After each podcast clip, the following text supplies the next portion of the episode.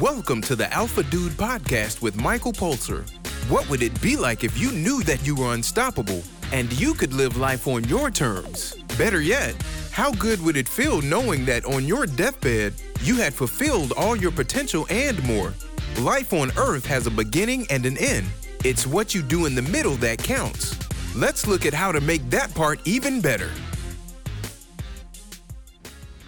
So I think you'll really like this episode because we look at a tip that can change everything because we are so conditioned to just respond to the way that we feel. Our present feelings dictate how we react to any situation that happens. And if we have that as the strongest frame of reference in our lives, then that's going to be our primary driver. Now, if you contrast that to maybe a, a driver of having the potential of an amazing future that can drive you in a different direction. And this episode will break it down in such an easy manner. So, as I said before, if you've created a compelling future, then you can overcome anything, whether that's apathy or negativity or whatever stands in your way. Awareness of this equation, simply the fact that if your present feelings are stronger than your potential future, that allows you to understand the basis of things like procrastination. Procrastination is essentially looking at the present feelings, the thoughts of comfort that you have right now sitting in your body, and the potential future, the discomfort that's entailed in what you need to do. All the hours to study, the time in the gym, the social pressures, etc. And consequently, you'll say, well, comfort is going to be the way that I go, the path of least resistance. However, if you flip it and create a factor of irritation at the present situation, make it so uncomfortable that you can no longer accept it, then it builds a massively compelling future. And suddenly it's an easy solution. And you can start looking towards the future. You can start changing the way you feel, the way you are, the way you move, everything just by flipping that one little thing. Externally, now, this is the easiest part of it all. Basically, it's looking at the action, such as, I don't know, maybe going to the gym to get the body that you want, or business to get money. Whatever generic example you want to include here, that's it. And it's basically an easy three step model. Step one is be so disgusted by the present situation. And you can do that by just I don't know. Let, us use the example of the gym, just because that's classic at the moment. All you would have to do is simply look at the mirror with your shirt off and say, wow, that looks gross. Think about all the times where you got puffed out when you shouldn't. Look at the people that really inspire you and see how you're miles away from where they are. Just make it so that you're really uncomfortable with how you are right now. Step two is easy. It's just be attracted to the new solution. And that's looking at the potential future. And you can look at that through setting up your goals, looking at those people that you'd like to be like, look at people who have gone on their journey before that have achieved goals, that have uh, got to that place, that have started to a similar from a similar place where you are and gone to where they need to be. You can use all of this to drive you. Maybe it's putting up a, a picture of someone that you want to look like. Maybe it's having a goal written down. Maybe it's it's whatever that drives you. Just make sure that it's really powerful.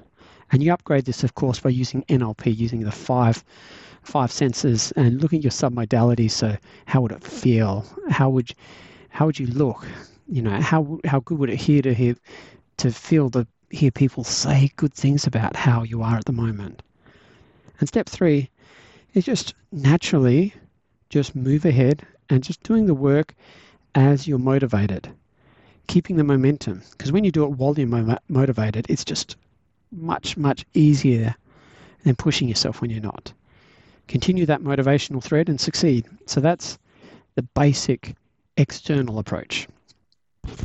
Internal may be harder because, look, many of us have actually achieved what we have wanted to do. You've got that business, you've you've worked out, you've got your black belt, you've got your body, whatever it is, and you might still have some internal blocks.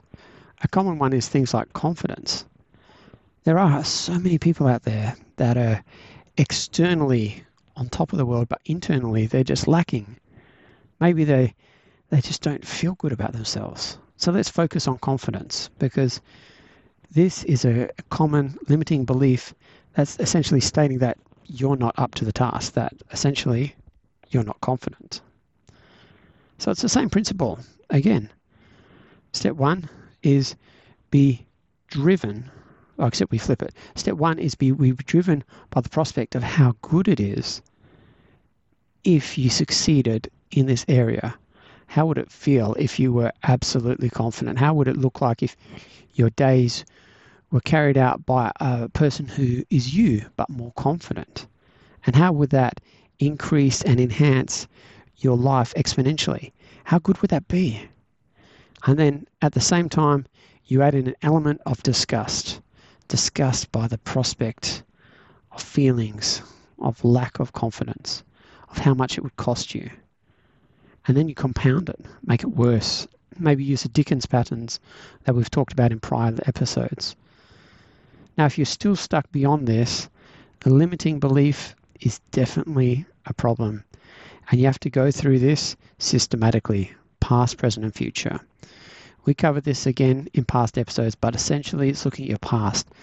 Systematically, it's looking at your past and reframing all the past references where you had these negative experiences that brought you up to here. You reframe those. You go into the present. You get present and you work on acting in the frame as we've discussed in different episodes. And then you take in the future, and that's looking at pre framing as how things will be in the future, goals, looking at the future, preparing, planning. You know all this stuff. Again, this is covered in past episodes if you want further information. But for now, that's basically all you need. Understand that one of the easiest things that you can do right now, if you don't want to go through NLP, if you don't want to go through the Alpha systems, if you don't want to go through all of the psychology self help books, understand your present feelings are driving you. And if you say, Oh, I don't need this psychology or self help stuff, they're still going to drive you. It doesn't matter, it doesn't change unless if you change, unless if you make that potential future even greater. And once you've done that, everything will change.